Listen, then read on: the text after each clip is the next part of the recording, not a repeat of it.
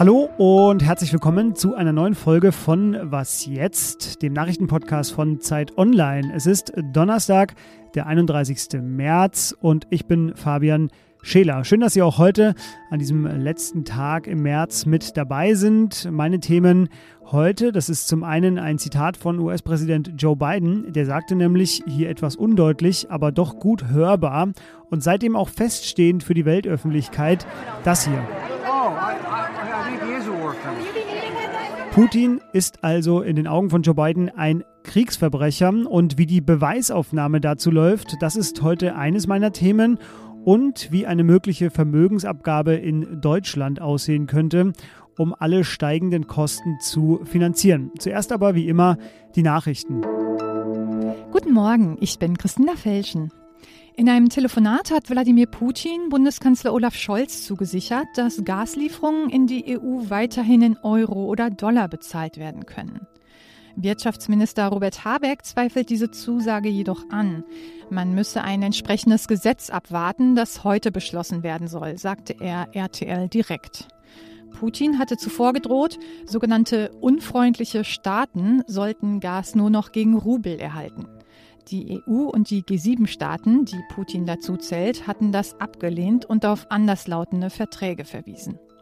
Erst sprachen Geheimdienste davon, jetzt sagt es auch die US-Regierung. Kreml-Berater führen den russischen Präsidenten offenbar in die Irre, aus Angst davor, Wladimir Putin die Wahrheit zu sagen. Er werde nicht richtig darüber informiert, welche Fehler das russische Militär mache und wie stark die Wirtschaft durch die Sanktionen gelähmt werde, sagte die Kommunikationsdirektorin des Weißen Hauses Kate Bedingfield. Dies sei Anlass zur Sorge, sagte Pentagon-Sprecher John Kirby. Redaktionsschluss für diesen Podcast ist 5 Uhr.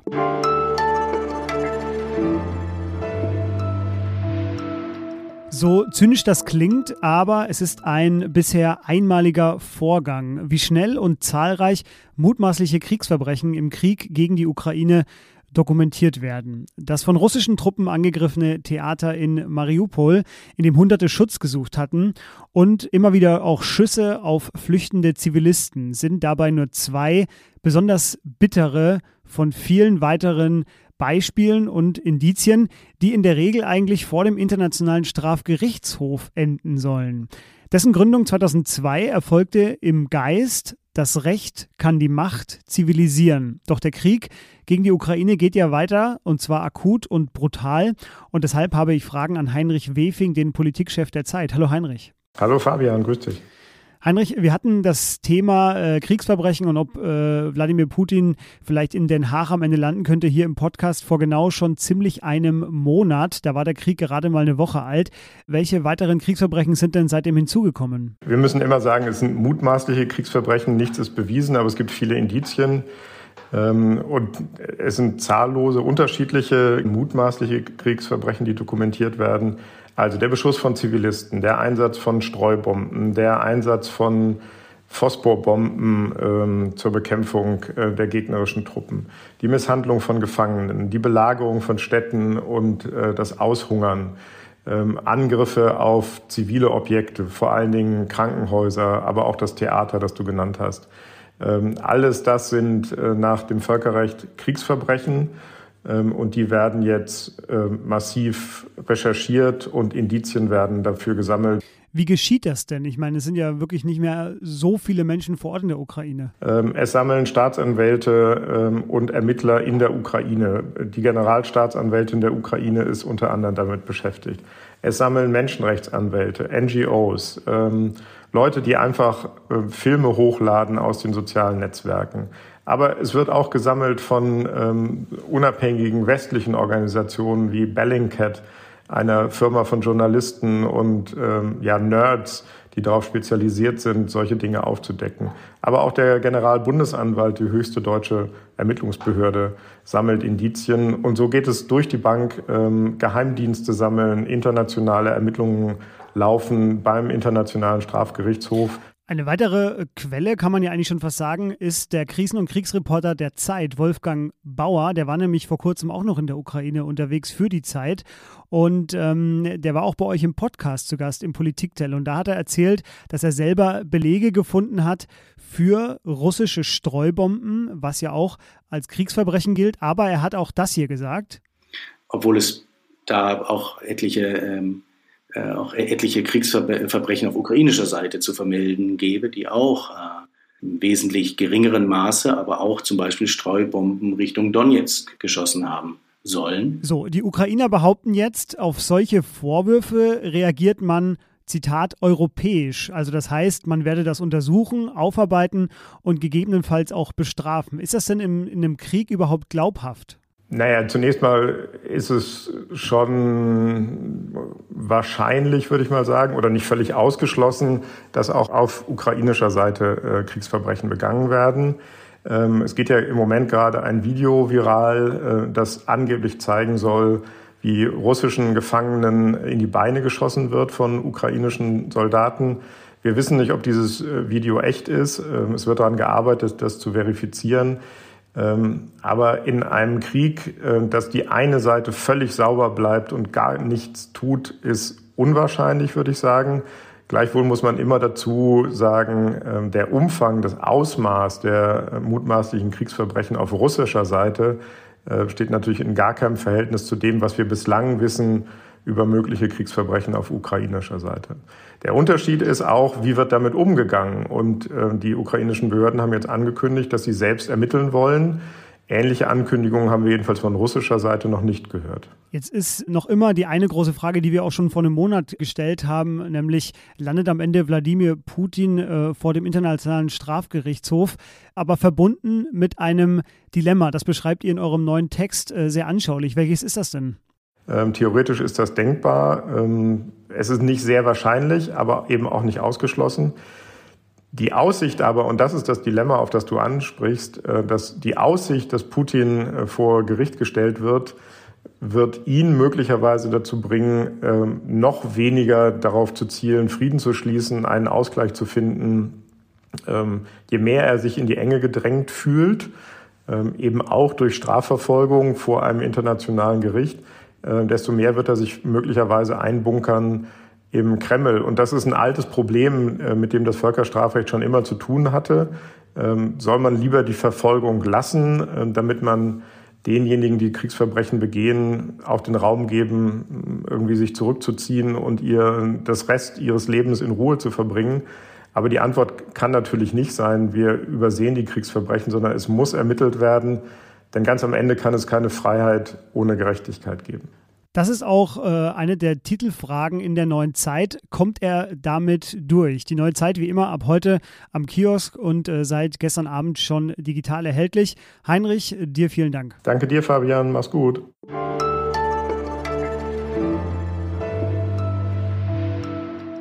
Und sonst so?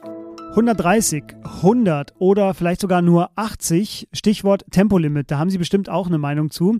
Aber vielleicht braucht es dafür bald keine Vorschrift, denn es gibt erste Daten, die andeuten, die Deutschen gehen von selbst vom Gaspedal. Zumindest lesen sich so äh, drei Auswertungen, äh, die erschienen sind, und zwar einmal von zwei Navigationssystemherstellern und von einem großen Kfz-Versicherer. Der hat zum Beispiel bei seinen 450.000 Kundinnen festgestellt, dass sie im März schon von alleine 10% weniger und auch ein bisschen langsamer gefahren sind. Und die Navis, die meldeten vor allem in den Städten und am Wochenende weniger Verkehrsaufkommen.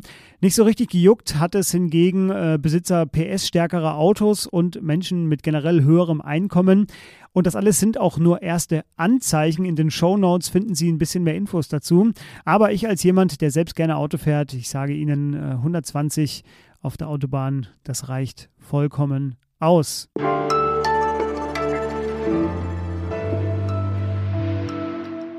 Das Entlastungspaket der Bundesregierung, die 100 Milliarden für die Bundeswehr und vielleicht auch bald keine Energie mehr aus Russland, aber dafür Alternativen, die auch nochmal teurer werden.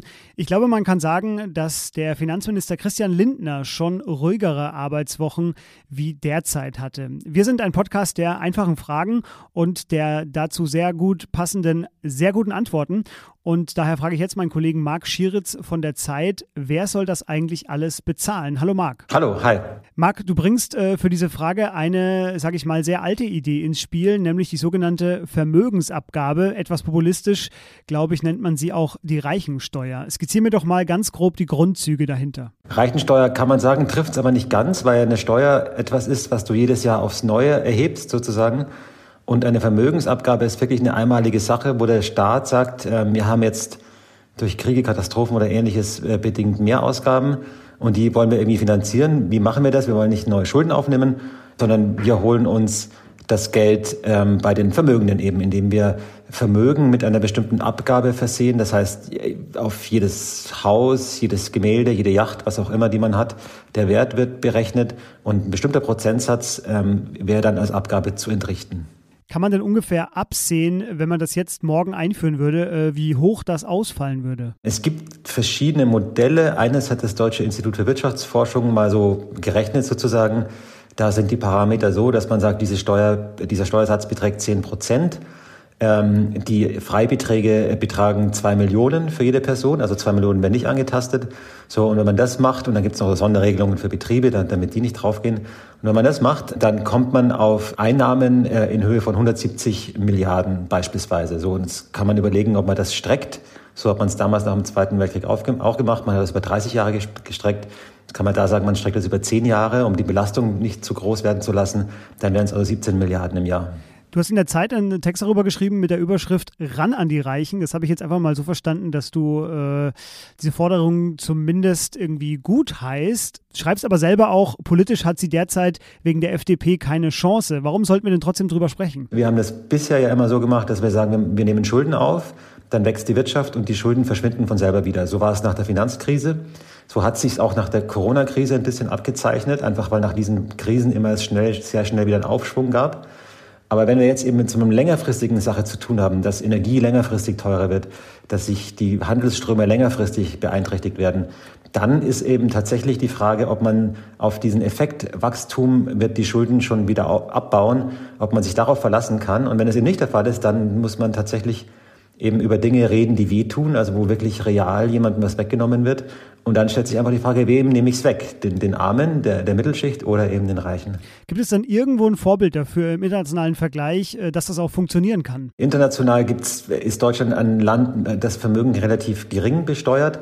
Ähm, das letzte Beispiel, äh, das haben wir ja schon kurz angesprochen, dass es historisch gibt, ist eben der Lastenausgleich nach dem Zweiten Weltkrieg. Das war damals 50 Prozent, ähm, da lag die Steuer, also 50 Prozent des Vermögens mussten abgegeben werden. Sehr lange gestreckt worden, über 30 Jahre. Und da ist die allgemeine Auffassung der Wissenschaft, dass das schon dazu beigetragen hat, Mittel zu mobilisieren für den Wiederaufbau des Landes und auch ein Stück weit das Land egalitärer ähm, gemacht hat. Also sozusagen zu einer Einebnung der Vermögensungleichheit geführt hat. So, und wenn man das jetzt als politisches Ziel hat, dann, dann war diese Maßnahme jetzt nicht, äh, vielleicht nicht so dumm. Die Frage, man muss wahrscheinlich nicht so hochgehen mit 50 Prozent und so weiter, aber sagen, der Ansatz, sich zu überlegen, irgendjemand muss am Ende bezahlen, wenn man es nicht Schulden finanzieren kann. Und lasst uns darüber reden, wie wir diese Kosten gerecht verteilen. Das finde ich schon eine wichtige Frage. Ja, spätestens im nächsten Wahlkampf werden wir ganz sicher wieder davon hören. Das war Marc Schieritz. Äh, vielen Dank dir. Danke dir. Und das war was jetzt an diesem Donnerstagmorgen. Wie immer später gegen 17 Uhr unser Update heute mit dem Kollegen Moses Fendel. Uns können Sie schreiben an wasjetzt.zeit.de für Fragen, Kritik, Lob, Anmerkungen, was auch immer Sie loswerden wollen. Wir lesen da eigentlich alles. Äh, ich bin Fabian Scheler. Mich hören Sie dann auch demnächst wieder. Jetzt machen Sie es aber erstmal gut. Tschüss.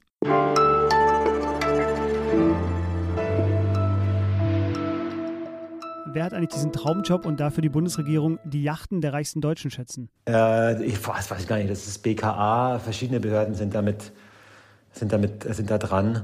Kommen dann BKA-Ermittler, die das machen? Ja, ja, die BKA, also BKA äh, ist ja mit diesen Geldwäsche und solchen Dingen sind die ja mit befasst und die kümmert sich auch darum.